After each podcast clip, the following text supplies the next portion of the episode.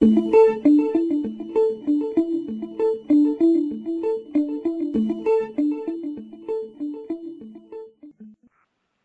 to a Nutrition in Clinical Practice podcast.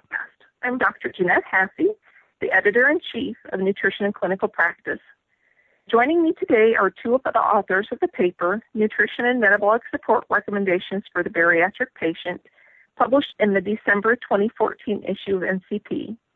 I'm pleased first to introduce Kellene Isom, MSRD LDN, and Kris Mogensen, MSRD LDN.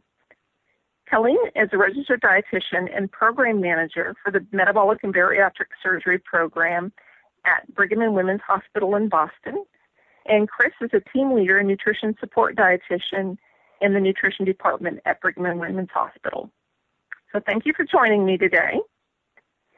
And I'd like to first start by asking Kelly and Kris if they have any disclosures on this topic that they'd like to share. This is Kelly, and I do not. And this is Kris. I also do not. Thank you. Again, thanks for joining me today. I think what we've seen over the last few decades is obesity has just become one of the leading global health issues. And as you discuss in your article, because of that explosion of obesity and its health risks, bariatric surgery has become more prevalent than in past decades, with over 200,000 procedures performed yearly in the United States. There are certainly nutritional implications to bariatric surgery, and I'd like to explore some of those issues with you today. So, Kellene, I'd like to start with you. In your article, you talk and you describe the different types of bariatric surgery that are being performed today. And you also mention that the hormonal changes vary based on the type of procedure. Can you describe what hormonal differences exist between these different types of surgeries and that how that ultimately affects weight loss? Yes, so there's four different types of weight loss surgery that are typically performed. So we have the gastric bypass, the sleeve gastrectomy, the gastric band, and the last one, the biliopancreatic diversion, with or without duodenal switch. Now, we consider the gastric band strictly a restrictive procedure. There are only improvements in comorbidities because of the weight loss. And we don't see a change in any hormones after the procedure. Patients have restriction on what they eat, so they lose weight. On the other end of the spectrum, the opposite end, we have the biliopancreatic diversion. And that changes how much a patient can eat, but it also causes macronutrient and micronutrient malabsorption as well as hormonal changes. So we see changes in hormones like ghrelin, the appetite stimulating hormone, with this procedure. We see a decrease in hormone in ghrelin after surgery. With the sleeve gastrectomy and the gastric bypass, they also have a decrease in ghrelin after surgery, but we don't see the malabsorption of macronutrients like we see with the biliopancreatic diversion. So patients experience an immediate decrease in physical appetite. They're just not hungry after surgery. And so they don't have to quote unquote diet to see the results with weight loss. Kellene, I want to kind of go along with some of the themes that I saw in your paper, and one of them was that while bariatric surgery can have positive effects by inducing weight loss, there are certainly some potential negative effects, especially with regards to micronutrient deficiencies. In fact, in your paper, you have a very useful table that highlights which vitamin and mineral levels should be checked at baseline and then at different intervals post surgery. Can you highlight for our listeners the basic premise of why these are the specific nutrients that should be monitored and why we should be monitoring those serially? Yeah, so I really liked the table because it's providing you the recommended repletion for the micronutrient deficiency. So these are current recommendations. So we start with the gastric band, and this is the procedure where we're going to see the least amount of micronutrient deficiencies because there's no malabsorption after the procedure. Patients are recommended that they take about 100% of the recommended dietary allowance or adequate intake for most of the vitamins and minerals. And we're unlikely to see deficiencies develop if they take these vitamin and mineral supplements. But we have seen deficiencies in vitamin D, calcium, and iron after the gastric band, and it's most likely related to a lack of intake of foods rich in these sources. Now, the next procedure, the sleeve gastrectomy, It's next on the scale of micronutrient deficiency risk. We have patients take about 100 to 200% of the recommended dietary allowance. And we see deficiencies in iron, vitamin B12, calcium, and vitamin D. Now, we're removing about 70% of the stomach, specifically the fundus. So we're reducing access to the intrinsic factor, and therefore we're affecting how vitamin B12 is absorbed further down. With the gastric bypass, we're going to see a higher risk of micronutrient deficiencies because we're not only bypassing the duodenum, we're also reducing the size of the gastric pouch. So we remove the fundus, we have this small gastric pouch, and the vitamins and minerals that we're most concerned about are vitamin B12 again, iron, calcium, vitamin D, folic acid, and thiamine. We're separating the fundus from the gastric pouch, so again, we're decreasing access to intrinsic factor, which helps with vitamin B12 absorption further down in the small intestine. And then we're decreasing acid secretion, which helps absorb iron. And then we're bypassing the areas where iron, folate, thiamine, vitamin D, and calcium are maximally absorbed. So we have to monitor those vitamins and minerals carefully for life after the gastric bypass. And then lastly, with the biliopancreatic diversion, we see the highest risk for micronutrient malabsorption. And I already mentioned there's malabsorption of macronutrients as well. But as far as the micronutrients are concerned, we see much greater malabsorption and therefore these deficiencies because we're bypassing a greater length of the small intestine. So not only do we see some of the same deficiencies that we see with the gastric bypass, but we also see a deficiency in fat-soluble vitamins like vitamin A, D, E, and K. So patients do need to take more supplements, specifically supplements with these fat-soluble vitamins after they have this procedure.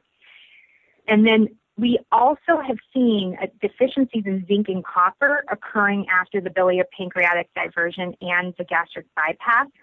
So patients who aren't supplemented properly with zinc and copper are more likely to be deficient. And so we have to be more careful about monitoring zinc and copper status. In your table, you kind of give us the monitoring and supplementation recommendations that really kind of represent a best case scenario. I'm just curious as to what kind of barriers, if any, you encountered following that protocol. In other words, does medical insurance typically pay for those tests, or are your patients compliant in returning to your facility to get those tests done? Um, is it difficult for patients to get the supplements that they need, or, or is there even a time where it's no longer necessary to monitor those micronutrient levels? Yeah, that's a great question. You know, if insurance is covering these procedures, they're more likely to pay for the biochemical surveillance. So there are going to be certain vitamins and minerals that are more expensive than others. Um, typically, on, in, on our end at our facility, we see that zinc, copper, and vitamin A are, are the most expensive. But there's always going to be differences among payers. We do have to monitor patients for life. Our data shows that the rate of micronutrient deficiencies increases over time, except for folate. So at the same time, patients are less likely to follow up with, with lost surgery centers in general over time. So we're going to be seeing deficiencies over time. Um, and so we have to make sure that all healthcare providers are aware of the proper biochemical monitoring, what these patients need, the proper supplementation. And we also have to educate our patients to make sure that they understand they have to come back for regular monitoring and that they need to take their vitamin and mineral supplements it can be challenging for patients to take the recommended supplementation. It's, it's quite an intense routine and regimen. We want patients to understand why they need to take certain vitamins and minerals after surgery. It's an extensive regimen. If cost is an issue, we will try to write prescriptions. If access is an issue, we absolutely recommend that patients purchase over the counter supplements. We can make those work they don't necessarily have to purchase expensive bariatric surgery vitamin and mineral supplements. The biggest issue is really just patient forgetfulness. I mean, we're all victims to it. So we're hoping that the patients who are following up are also more likely to take their supplements. And if they're not, hopefully they're getting the positive reinforcement from us so that they'll continue taking the supplements. I'm not sure if Kris has anything she wants to add on that end.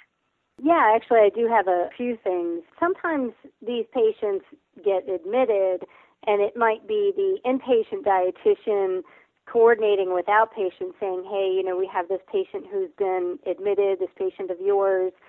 Are there micronutrients that we can get drawn for you while they're here? The captive audience, we can arrange to get the appropriate micronutrients drawn. We may also see some of the deficiencies in inpatient settings, so we may do targeted micronutrient monitoring. You know, we've certainly seen the copper deficiencies if someone comes in with a neuropathy or if we have someone that we're concerned if they've come in with nausea and vomiting, we might get a thiamine level. So there's some specific things that we can do on the inpatient side that sometimes are a little easier than outpatient because the patient is a captive audience. We do sometimes have some problems. We might get the tests ordered, but the blood draw might not be done correctly. And so we may help work with the team to get the blood drawn correctly. So, for example, you know, vitamin C needs to be put on ice and protected from light. And so if that's not done, the sample might be rejected. So we might work with either, you know, the IV team or the nurse or whoever's doing that particular blood draw so that it does get done automatically or you know, so it's done appropriately rather. You alluded to this already, but I want to explore the vitamin and mineral supplements a little bit more. As far as which ones do you recommend for your patients? Is it easier from an access and cost point of view to use a general over-the-counter type of supplement, or is there a special benefit in bariatric supplement, or are you recommending prescription versus over-the-counter supplements? We try to make it as easy as possible for our patients so as far as the supplements are concerned, we educate them on what they need to look for and we encourage them to purchase the inexpensive over the counter vitamin and mineral supplements. Now, what's unique to weight loss surgery is that it is recommended that you take a chewable or liquid supplement, at least early postoperatively to enhance the absorption. We just don't know enough about the absorption of different vitamins and minerals and different products to really know if this is necessary long term. So there will be some patients who eventually take whole pill supplements, but we want to make sure we monitor their labs closely to make sure that they're actually getting all of that all that they're taking. So there's definitely no need for the expensive bariatric products, especially if they can find the supplement at the store. But some products, some of the bariatric products do offer everything they need and it makes it easy for patients who just don't want to think about it. And so that can be an option for them. We educate patients, we provide them with clear lists of what vitamins and minerals they need, and then we also provide lists of supplements if they're interested. And then if I can just pipe in on the inpatient side, we would follow the same recommendations in terms of chewable versus liquid supplement. But one thing that's different is that there are some times that IV vitamins or micronutrients are preferred. So, for example, our patient that we might be concerned about the risk of Wernicke's, we'd want to give IV thiamine in that case. And for patients with severe copper deficiency, we may replete them with the IV route of copper rather than oral copper repletion. Let's kind of switch gears and talk a little bit about nutrition support now. So, are there any specific challenges, Kris, that you found with regards to enteral or parenteral nutrition, such as access or other nutrition support issues in patients who've undergone bariatric surgery? Absolutely. I think enteral access is a significant challenge in these patients because of their altered anatomy. And so it does get a little tricky when we've had patients who've had surgery at another institution. And so we may get some imaging to determine what is this patient's anatomy and what would be the best way to obtain enteral access. A bedside insertion may actually not be safe in this patient population, so they may need endoscopic or fluoroscopic guidance to get a short-term nasoenteric feeding tube in place. For patients requiring long-term enteral access, you know, our standard would be a PEG, but in this case, patients who've had weight loss surgery, a PEG probably isn't appropriate. So having a conversation with the bariatric surgeon to really be involved in that decision process about long-term enteral access is really important and helpful. So these patients may, if they've had a Roux-en-Y gastric bypass, perhaps they get a tube in the excluded stomach or feeding jejunostomy may be a better choice. So that team approach, working with the bariatric surgeon and the primary team, is essential to get that enteral access. Central venous access for parenteral nutrition is probably less of a problem in this population as long as they have reasonable venous access. If it's a short term course of parenteral nutrition, they have good peripheral veins, a PICC should be fine. And, you know, we've always got the one difficult patient that it's hard to get a line in, but for the most part, a short term parenteral nutrition course, we do fine with a PICC. Long term access, we may think about a tunneled line or in some cases a port, but for the most part, those patients, if they have good venous access, you would sort of follow that standard decision process for what's the best central line for this patient. Since there is an increasing prevalence of bariatric surgery, even those of us who don't necessarily work in bariatric surgery still encounter patients who have undergone bariatric surgery. For instance, patients may present for transplant or treatment of cancer or heart disease or be admitted to our ICU after trauma or burn and they've had bariatric surgery. So, what are some of the specific guidelines or tips you can share with the listeners about providing nutrition support to those patients? And that might be different than other patients who have not undergone weight loss surgery. I am definitely seeing this come up more frequently. I'm seeing a lot more patients who've had weight loss surgery and then come in with another problem. So we actually recently had a trauma patient who had a sleeve gastrectomy. I recently had a patient in our medical ICU who had a history of a Roux-en-Y gastric bypass, had severe pneumonia, respiratory failure, and was intubated. So it was a challenge to really figure out how to feed those patients in those cases, we were able to successfully get enteral access after speaking with bariatric surgery and getting some help and getting the feeding tubes in place. And I think a really important thing to think about is that patient's altered anatomy and talking to the teams about, you know, what is the best way to feed this patient. So it really is based on the type of weight loss surgery that the patient had. So if the patient had a Roux-en-Y gastric bypass and the tube is actually in the small pouch, that's certainly not someone you're going to bolus feed. And there are times that the nutrition service is actually the one reminding the team, hey, remember where that end of that tube is and it's in the small pouch. I had a patient where the team wanted to give 500 ml water boluses into a 60 ml pouch. So we can do a lot of good reminding the teams about safe ways to feed this patient. We've also had weight loss surgery patients diagnosed with cancer, admitted for chemotherapy. And one thing that we need to remember is that these patients also can become malnourished. And there is some fallacy that obese patients can wait longer, that they might not become malnourished, that they have plenty of reserve, but that's absolutely not the case. And so we need to advocate for these patients just like we would any other ill patient to get the appropriate nutrition support that they need. These patients can get severe mucositis, severe diarrhea related to their chemotherapy, and so they may need parenteral nutrition just as much as a normal weight patient.